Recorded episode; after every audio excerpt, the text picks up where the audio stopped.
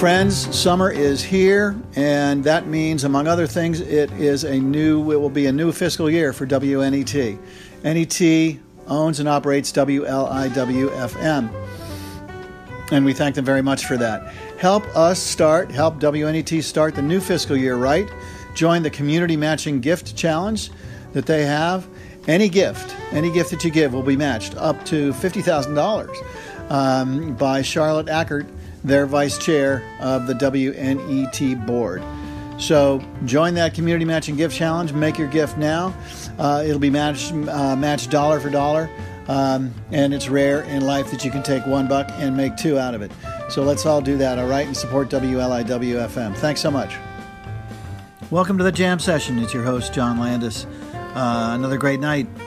Uh, an interview with Robby Ameen by our colleague Fernando Valladares. And uh, this is an interesting, interesting interview. An interesting guy, great drummer, um, Latin jazz influenced drummer. Has had a long career. We'll talk more about it later. Uh, but in the meantime, uh, let's listen to Fernando Valladares' interview of Robby Ameen. My name is Fernando Valladares, and I'm so glad to host this beautiful conversation with one of the greatest musicians and one of the most prominent drummers in the history of recorded music. A musician with a very distinguished voice on his own instrument. I'm talking about Robby Ameen. Robby, welcome to the Jam Session Radio Hour, man. Pleasure to be here. Uh, a little bit of hyperbole on your part, but uh, I guess I'll take it. okay, so let's let's start with that little Robby growing up, surrounded by I don't know, maybe music, maybe I don't know. Was music your environment as a child? Um, not in not in my household. Outside my household, I had to go find it. You know, Mm, yeah. yeah. None, none of my family, nobody's a musician. Been there. uh, my my sister, she played a, a Renaissance instrument for a while called the viola da gamba, hmm and she was. Um, I just have to say it. She was god awful. She was terrible. Okay. And uh, and and particularly her time. Her time sucked. Oh and, man! And I remember Well, she would practice that her teacher said you know maybe you want to get a metronome right so she she went out and got a metronome and then i i walked by her room one day and i hear her playing and what she's playing has nothing to do with the metronome so i said do you realize you're not playing with the metronome he said oh i thought i just had to turn it on and then it would be fine oh, so so that was that was my musical environment okay. There you go. You got to go to the street, man. exactly and, and and why drums? Why not any other instrument? I mean, to be honest, well, I, I wasn't going to play what she played. I'll tell you that much after hearing. No, uh, no, But sometimes I think, why didn't I choose the flute, man? Yeah, this weighs right, too right, right. much. No, I mean, it. it, in I, I went to this uh, uh, uh, uh, elementary school. It was actually very progressive at the time. It was like in the, this would be like the mid to late 60s and we were studying Native Americans. And Oh. and they they asked uh, we, to do, could do a project, so I decided to make a drum like a tom tom. So I made out of the rubber inner tube of a tire, and I put it over like a you know these cans and buckets, like All the right. early bucket drums Yeah, yeah. and uh, and then I had like a, a, a You get it. set of chopsticks and that literally, and then I had a very hip hip teacher. I think I Mm-hmm. was in like, bro, I was like in the fourth grade, something like that. That was in Connecticut. Yeah, New Haven. Oh, New Haven. Okay. And he he laid a, a John Coltrane Africa brass record and an Yeah. early Miles record, and I didn't. I put that on, man. I was like.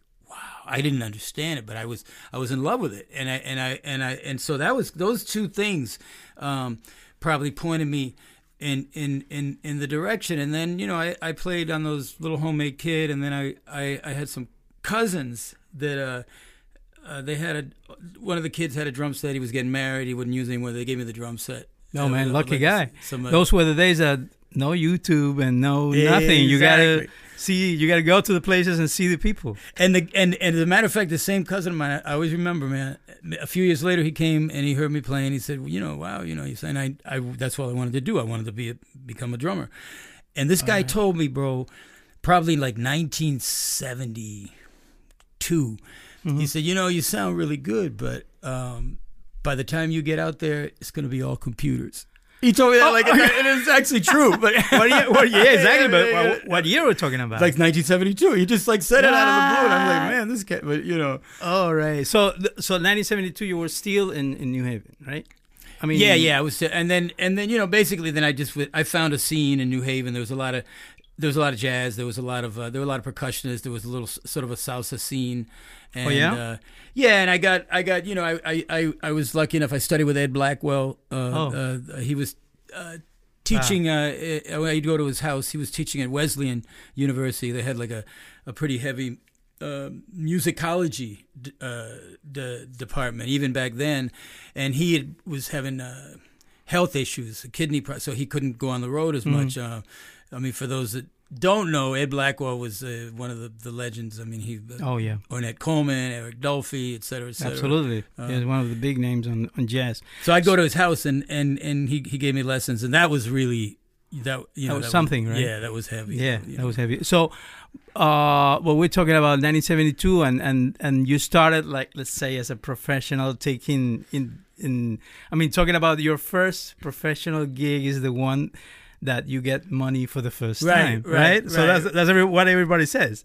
So, which one was it? Was it there or yeah, here in New by you know by then probably when I was you know I don't know like 14, 15, you know then just doing you know, it Okay. could be like Little gigs. wedding club day Wedding and stuff like Oh, okay. that, and then uh, yeah you know um, and that's actually something interesting because that's one of the conversations that we've been having a lot the last year is that I think for all of us probably the year of the pandemic Mm. was the longest period of time I think any of us have have spent since we were like 14 Mm-hmm. without playing in front of people and playing together. and waiting for something to happen. I mean, Exactly, some, some the, the phone ring or something. Exactly. Yeah, it's crazy, right? I mean, that, because in my case, I mean, you're talking about this. yeah, It's like half a century. Where I mean, it's like it's amazing because and it's and it's the two things because it's not just playing for an audience, which I Yeah. is is Which is incredibly important. the as a, you thrill know, is, is yeah. but also playing because I've I've actually done a you know I've been doing recording and overdubbing that kind of thing during the pandemic.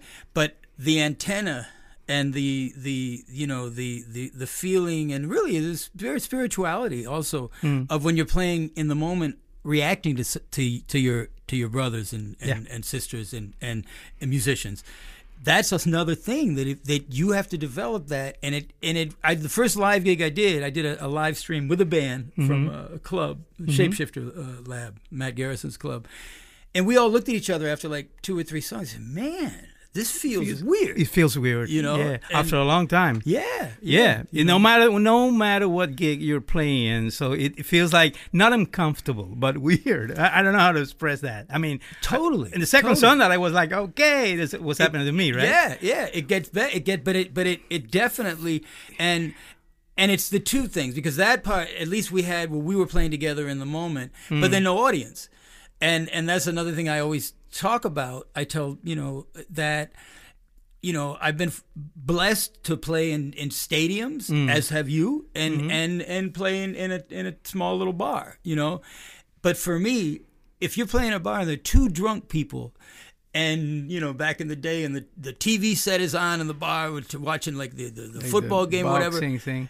it still means something because you're Absolutely. playing in front of people, Yes. and it's not not the same thing as rehearsing or practicing in your room.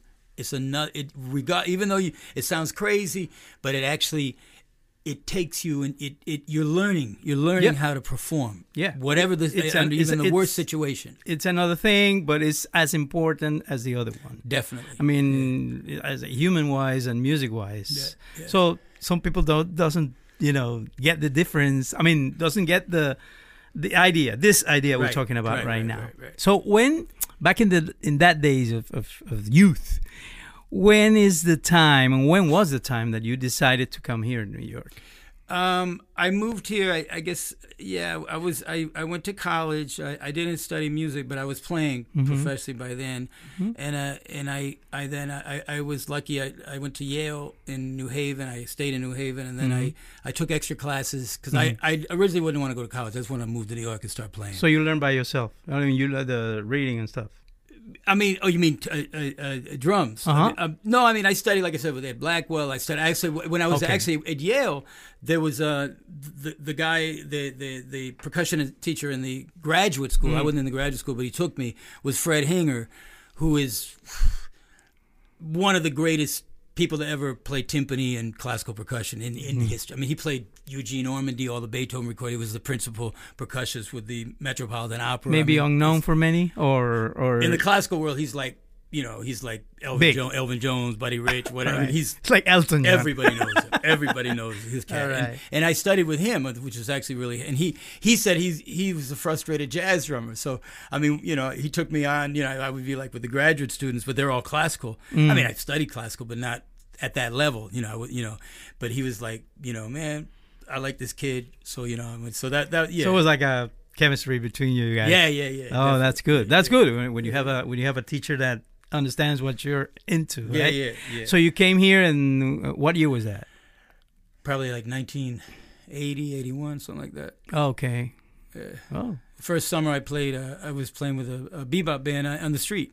So we played like, um, we played like uh, Penn Station at rush hour. I mean at uh, lunch hour. We play Columbus Circle here in New York at uh, rush But- hour. We play the Broadway crowd at eight. We were out like six, seven hours a day. oh, know, right. Well, uh, the city was some some other thing, right? yeah, there was a lot of people out. out you know, there was a, a big sort of street music Oh. scene, and we were just playing, you know, standards to I mean, bebop all day long. But also the industry was different. I mean, Yeah. you recorded. well that's what that's what you know and, and really off the street i, I got hooked up with a, a, a somebody called me uh, he heard me on the street and Mm. started calling me for jingles so it was kind of like a it was Mm-hmm. pretty amazing um, but that's what i'm saying man you never know what's going to happen you never know who's walking down the street and that's if, like if you if you were here like 1980, 81, and three years later you were recording with Dizzy Gillespie. right right How was that? well that was that's that was you know i i always say to people like i had gotten called i had been working i had done some records for that uh, record label is uh, grp uh, 'cause I played with Dave that was a label. Valentin. hmm and uh, and the there was uh, Dave Grusin, and Larry Rosen, and they they they called me one day and they said, "Listen, what are you doing today?" And But you knew the guys, or I knew them because Okay. I'd worked with them because of Dave Valentin and some Oh, yeah. recordings. And oh, uh, yeah, at that time you, were you were with Dave. yeah, I'd done like I think one record with Dave, and I think Dave Grusin had called me for like a film or something like that. And then they said, "Hey, we're in the studio with Dizzy." Uh, and uh, uh, drummer's not working out. And would you want to come down? And I'm like, you, it's a joke, right? You know. so I said, come down. You know, we we've been we've been rehearsing, and now we're we're try tracking. it out. And, And I was like, so I they said, come down early, meet Dizzy, and so I, you know, went. It was actually four blocks from my house, with 48th Street, A and R, uh, which is a great A and R studio. a with, Great A&R. Sinatra, Quincy, I mean all that, you know, and uh, and so I met Dizzy, and he, you know, we we he played some piano. I played for a while with, and then he played some trumpet. Obviously, I played drum before the cats had gotten there. The rest of the band, and he said, "Cool." So yeah, as uh, simple as that. it was. Yeah, I didn't have time to get Yeah. nervous. When they called me a month before, I would have been like, "Man, I'm gonna play with." It. So it was like I didn't, even, you know, Yeah, yeah, yeah. I think uh, the name was New Faces, right? new faces. Was And- Kenny, Kenny Kirkland. Kenny Kirkland, Branford Marsalis, Branford and um, and Lonnie Plexico on bass.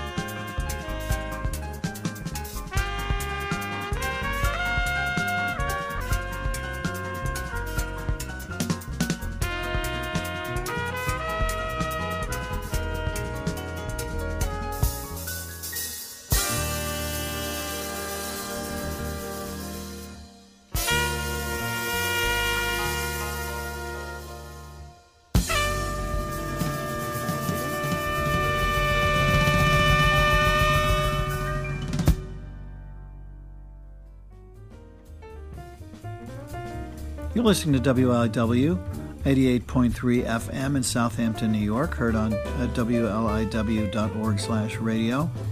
So glad you could join us. This is the Jam Session Radio Hour, and we have an interview this evening with Robby Ameen. Yeah. Yeah, but that was I think I, th- I seem to recall that it was the the only record for GRP that he did. The oh. Dizzy did, yeah, yeah. I think it was, that might have been 84, After that, he was 85. in he, he was in another. Label yeah, he and was he was with a lot thing. of labels. I know he was with Pablo for a long. He was with, but it was gonna. Yeah, it was, uh, and so that was you know, man, that, uh, that still to this day is is is for me. You know, Yeah, uh, yeah, just very special. Obviously, yeah. it was a, like a speed up thing. So the next year you were with Ruben Blades. I think that was yeah. Oh, no, the same year, 84. might have been yeah, something like that. Yeah, but all about that same time. Yeah, because um, I I, I, I, heard you the, the, the story about he called you for one song. yeah, exactly. It's true. Yeah, you know, he called Tell me me- that again. he was he had started this uh, Sea Solar and he had done one record uh Buscando, Buscando America, America. Um, and uh, it was a small group by salsa standards because he didn't have horns and and he Yeah, had, he had but that's that was a concept he was boarding into, right? right So no right. so let's release all this Exactly. old sound and get into synthesis. vibes and, well, And actually at that time it was it was vibes and Mhm. piano and Ricardo then, Marrero, right? Exactly. And then, um, you know, uh, timbal, bongo, and congas. And there was one tune he had written, I believe, uh, uh, which was uh, Cuentas del Alma, which means uh, heart dues.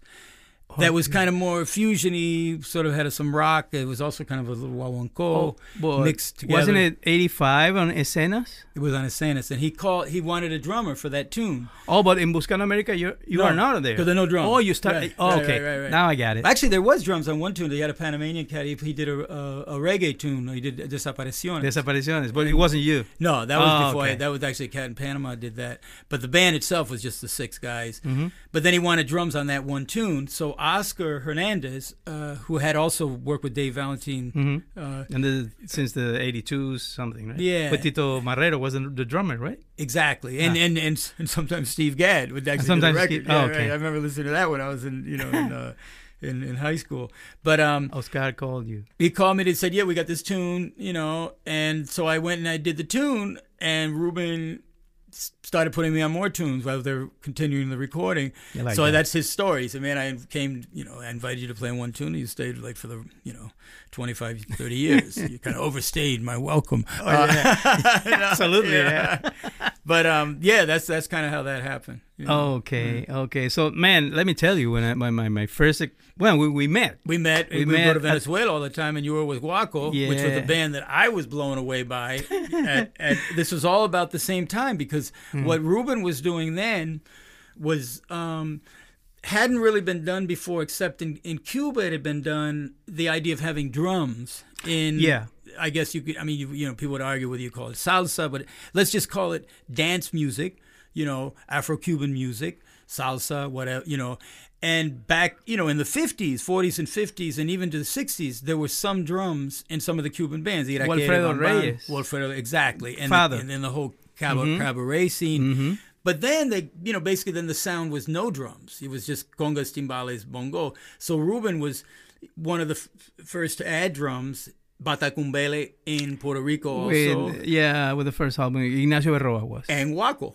And then I How do you get Guaco. into Guaco music? I, I, I, I was literally um, with my very good friend Sammy Figueroa because he was always, you know, listening to, he was hip to like, you know, Afro Afro Cuba, Afro the Cuba, band for also Oriente Lopez and Exactly. I remember he played that like for Michael Brecker. He played for all the musicians. Everybody was Yeah. totally blown away by it. Nobody could because you know Cuba was kind of closed both in both directions. But Cuba was more known than Venezuela. Exactly. So it was surprisingly enough, you get oh listen, we there was a we were watching it was on on on Spanish TV uh-huh. I don't know what channel, uh, but Telemundo. I don't even know what it was, and Mm-hmm. and you guys came on, but it was it was a uh, Wow. it was you know it was doblado. It was double, Well, you yeah, know, it was an and, uh, overdub, du- right. and and it was uh, I forgot what tune. It started out like a like a a, a rock shuffle.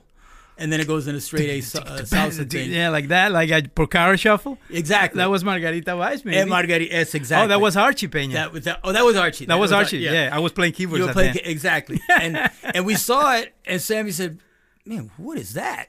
and we both went to a record store that day. There was The, a- the one that was. Uh, on, on, on 9th Avenue or 10th Avenue. The what, one what was on- the name? I Uh, forget. It was like a Latin record distri- distri- distributor. that was on the. On the, on the Oh no, the subway one. No, this Subway. actually was a distributor. There was some distributors like on 10th Oh. Avenue, 9th Avenue. And we found the record, and we both bought a copy. I still have it. I showed it to you. I've still the, I got the vinyl. Right. So that's when I knew. And then we did at least one tour Uh-huh. um, with uh, Ruben Blades and and and, and Guaco, and, and, we did a. I know it was uh, maybe Yeah, we do more th- than one. Or I know we did at least one. Oh yeah, when I, I was there, I You was there. playing. You know, I, I was recently switched from electronic drums to to real. That's a drums. story Yeah, to yeah. real drums, yes, because it was like a like a golpe de estado for the band because I sold the the electronic drums, the Roland controller, Uh-huh, uh-huh. without saying anything. Oh, and say, hey, just showed up with. Oh, come here, I got this money. Let's buy a acoustic drum, and we bought a you know the Sonor, the, so- Yeah. the black Sonor that you Yeah, I do. I remember. Yeah. yeah. Okay, Yeah. no, we met. I mean, ninety one maybe. That was probably yeah. Oh. Because we did it, you know, it was we went all we were in, in Maracaibo, we were in Mm, no, Maracay, we the, were the, in- the whole we were- we country, the whole- yeah. hmm and and then yeah, so it was fun because you know now hearing you in the in the Ruben Blades live album, he said, "Man, it's incredible how this sounds. I've seen this because it was." It was you, and and you're at, at at that time you were like in a parallel situation, and with your tenure with Ruben and Dave Valentin. Yeah, I was playing. I was playing with um, I guess about three, four bands at the time. I mean the, the Steady, yeah, the bulk of the work was uh, Ruben and and Dave Those- Valentin. I, I was also playing with this uh, Kip Hanrahan, Mhm. one of his. Uh, oh, he's got a band. yeah, he had well, he had Oh, many many. about groups. it. Oh yeah, oh yeah. he I had- know him as a producer. I don't know as hell a no, live the band. bands were insane. Uh, we we would go on the road, man. It would be Well, it wasn't Deep Rumba. Deep Rumba was later. that was after. That Ah, was after. After Deep yeah, Rumba was after. Yeah, uh, Okay. his band. I mean, because I mean, Dizzy had the United Nations Jazz Mm-hmm. But I think I could make an argument that Kip's band. I mean, I can just tell you there were a lot of different configurations. Tell but, it, man. Come on. but he, he he always had at at least two, two trap drummers, three percussionists, and three bass players On Kip's band. live and in the studio. So bass usually Poor sound engineer. Jack Bruce. Wow. um, Andy Gonzalez, Steve Swallow. That was usually the three, The bass, three players, bass players. Or Fernando Saunders. Drums, I did it with uh, Ignacio Berroa, Uh-huh. and then I did it with J.T. Lewis, Smitty Smith, and then for the longest time I did it with, with, with my brother, Horacio Hernandez, Mhm. uh, Negro. Mhm. So those are percussion, Milton Cardona, Richie Flores, Giovanni Hidalgo. Chocolate Armenteros played trumpet. Uh, It's not a blank space um, for nobody. Don Pullen. Uh, Don Pullen, yeah. played played piano and and some Hammond B three. Leo Nocentelli sometimes. I mean, it was crazy, man. It was like that kind of a cross, you know. And and, and aside from musically, that hang. I mean, imagine that was like. Yeah. fifteen, and from all different imaginable, and that and and to be honest, I mean, I missed some of the tours because I, you know, my I my first commitment was Ruben, uh, but man, those tours were incredible because I mean, like I said, that's that's man, let's talk about a, the, the United Nations. I mean, it's like and not just the United Nations of music and and and and culture and countries and Absolutely. and yeah, I mean, you know, and you know, there were tours we did. Also, remember like we do with with like uh, things that just normally wouldn't happen. You know, Mhm. like Allen Toussaint mm-hmm. with. Don Pullen Legend. together. You know, and Don Pullen playing Hammond B three and Allen Toussaint playing piano playing piano. You know, I mean things So, like that, or, or like I say, like, you know, uh, and, and Jack Bruce with with and and then he would pair it into different configurations. Like I remember, like Jack and Don did a duo. Now you know, I mean, just all these things would happen, and and you know, to be completely honest, sometimes it would be it would be beautiful, and sometimes it would not be so beautiful. And but- it, it, it, is a recording of it. Exists. Yeah, all the yeah yeah I mean, Albums We, well, yeah, we, we, I mean, we made a lot of records. Um, I mean, I don't even man, I must have done. And with he he had he had the band before I joined. I mean, I I actually joined his band because Ruben Blades was playing Carnegie Hall with Seis del Solar, Mm-hmm. which was kind of a big deal because it was going to be the first time, you know. And so, Mm-hmm. and they asked Ruben. Uh, this is actually a true story. Mhm. I mean, I know we got time. No, yeah, yeah. But they they they asked Ruben, who want, who do you want for your opening act? You know, at, at Carnegie Hall. and this Ruben swears this is true. It sounds like a movie he could have been in. he used to remember in front of Carnegie Hall at lunch hour, there would be this opera singer, you know, playing for change in the street, like I used to do, you know, like when I first moved Yeah. to New York. Yeah, yeah, yeah. Yeah, a guy would sing arias and, and so forth. And he told the the management or whoever it is at, at uh, uh, Carnegie Hall, he's been seeing this guy for like 20 years. He wants him. Playing at the same spot in the street. He wants him to be his opening act at Carnegie Hall. He's playing outside Carnegie Hall for years. Great singer, it's, to, to Ruben's mind, and I'm sure to any, you know, Yeah. the guy could not be found.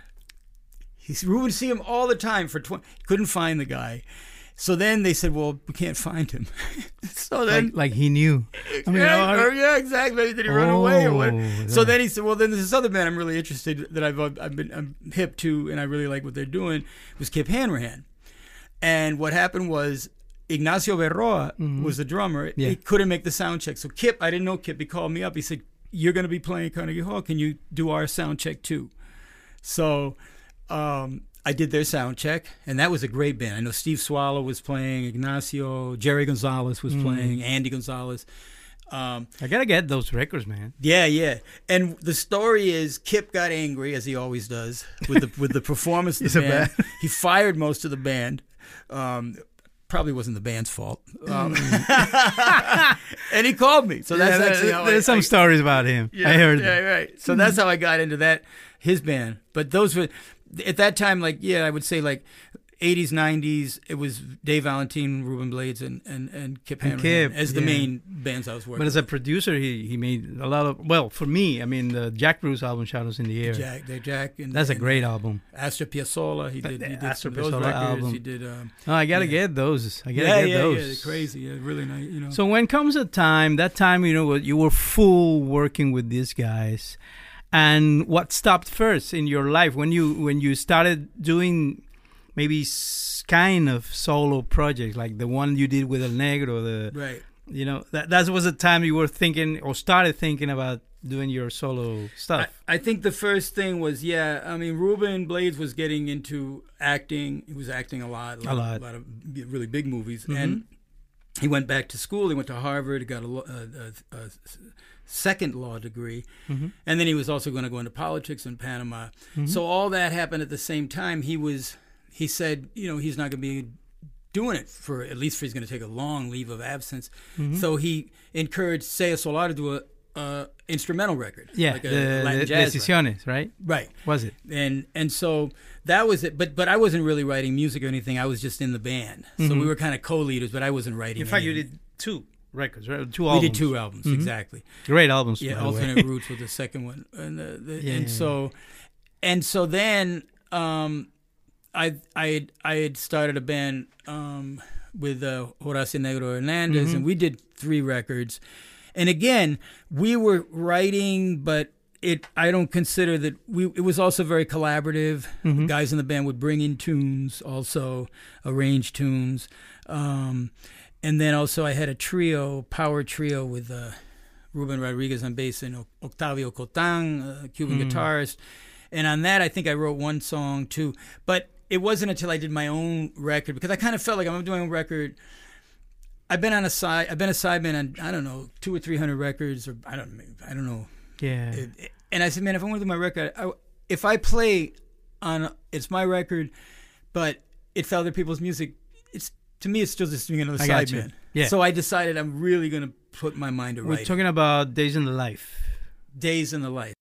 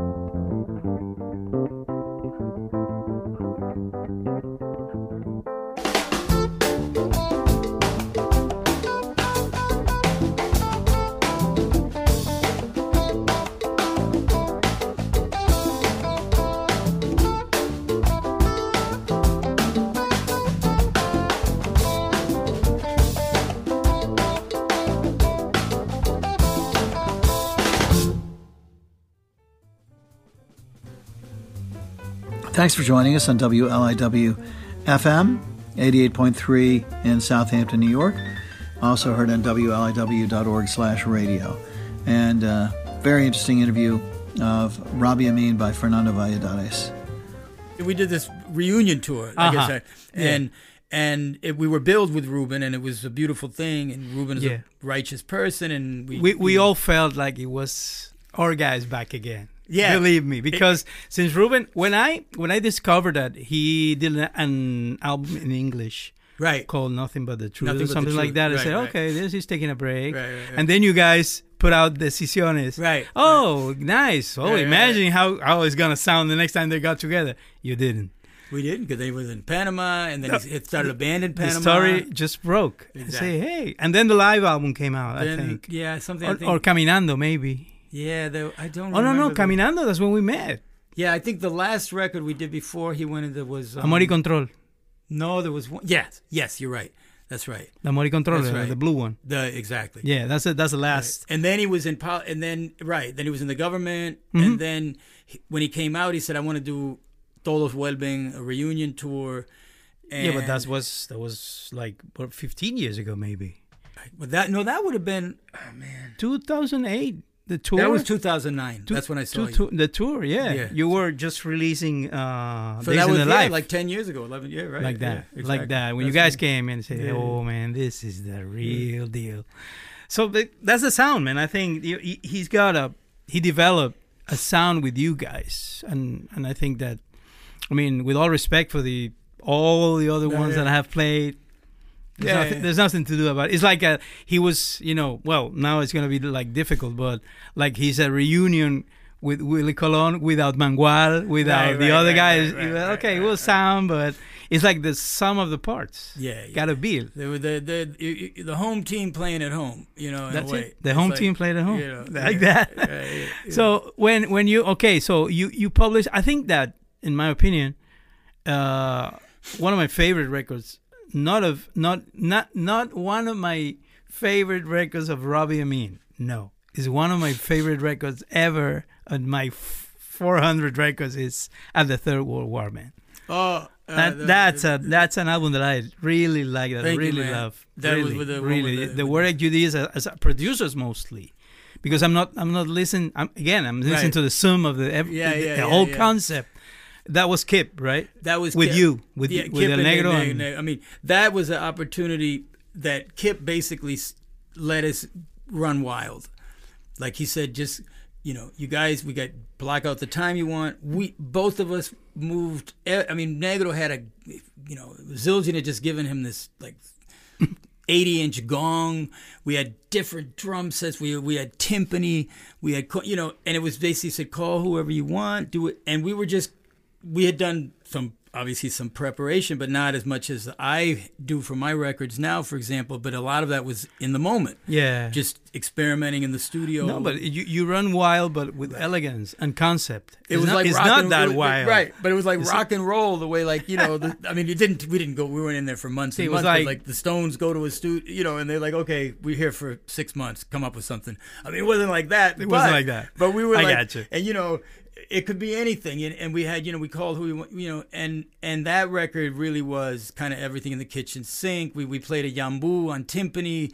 Um, You know, we had we La tuned- tumba francesa. Yeah, we- Man, I yeah. like that. Come the, on. uh, Sympathy for the Devil, which Ru- Ruben Blades this is sang on. 2002, right? I I would never I wouldn't know the date. I think it- it's yeah. 2002 because I remember that was almost, well, not almost because it was planned, but I was almost out of Guaco, and that record came, and I had a copy, and I had the original for the first time because I was here at your at your Right, place, right, and you right, gave it to me. Yeah, The yeah. rest of the years was a copy, Right, right, right. was a CD burn. Yeah, yeah, yeah. yeah. and I said, "Man, what?" What's up? What's going on here? And I was about to showing it like to Morris and all my, you know, Yeah, yeah, Rafael yeah, Greco and yeah, all the yeah. guys, and say, "What is this?" And then I was out of the band, so right, right. I, I, right, I enjoyed it by myself.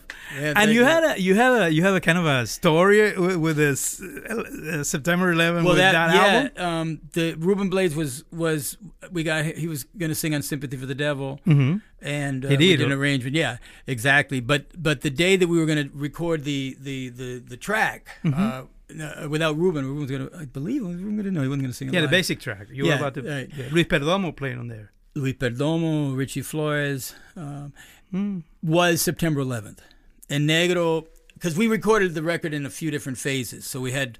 I remember we had like a week lockout with all our stuff, and then probably took a few months off, and then we were going to go do that tune. Mm-hmm. And and Negro was living in New Jersey, and uh, his the guy that uh, carted his drums got stuck in the Lincoln Tunnel Yeah. right then. So we were going to record "Sympathy for the Devil," you Mhm. know, at a studio right uh, one block off of Canal Street, which would about less than ten blocks from the World Trade Center. So obviously that was not happening that day. No. Uh, and so, but that's yeah, that was actually and, that, and that's that, the basis of the name of the record. that, was- that right, right, right at the Oh, Third World War, you know. Um, but yeah, uh, that was a very special record. I mean, in, in many ways. Yeah. and and um, the result is flawless, man. I mean, I don't know how, to- how to describe it. For me, right? I'm, I'm talking. No, I mean, I, I, I- I really, I appreciate that. I mean, it, it, it Yeah. it's got a lot. It's a lot. It's, it's a very dense record, and and it shows a lot of different, absolutely. you know, and also the idea of see one of the things I could talk a little bit about is the fact that, um, at one point I was playing in maybe three bands with Negro, double all, drums. all negro related, right? Deep Rumba was another Deep one. Rumba, we were playing double drums. Our band double drums. Mm-hmm. We also play with Jack Bruce double drums because people always say, "What's the idea of two drums?" Because I mean, you know, well, you had the Allman Brothers, Grateful Dead, Genesis. You, you have, know, you have to ask everybody. right, So James why Brown, Not? James know. Brown. But part of the thing, and one of the things that we did on those records, and including the, also the ones with Jack Mm-hmm. Bruce, we didn't talk a lot about what we were going to do. Dividing, it came very uh, organically, and intuitively, and I think that has to do with playing a lot Afro-Cuban Latin music because you're used to playing with percussionists, especially in the salsa. scene, You're you- like you. I mean, with Guaco, not only did you have what you, Or- timba, or- you had or the, with the you gait- and the right now gaita- at this very moment. Exactly. Uh, you had the gaita drum. I mean, how many? How many? Sometimes there'd be like six or seven guys playing just percussion. Oh, yeah. and of course, we know in Latin music, you know, the pianist and the bass player, they're also drummers. You know, uh, bass player could be. Mm-hmm. They know, are. And and so, so it it came. It was kind of effortless, but we wouldn't really talk about. Are you do this here? I'll do this there. I would. You No know, planning, no brain on it. yeah, it was kind of we because you know we knew each other pretty. We we we we'd met. The first time I went to Cuba was in 1985. Um, I went with Dave Valentin. That's what Dizzy was going a lot because that was the Havana the Jazz Festival, which is still still going on today. And uh, that was the year that Gonzalo Rubalcaba. That was the, the year that he started his band with Negro was in the band, Vizcaíno, Vizcaíno. I, I saw him with Vizcaíno. and and uh, Fe- uh, Felipe Cabrera Felipe and the bass, and, and Negro and I met, and we just like we like hit it off like long lost friends. So that's how we we made our connection back in 1985.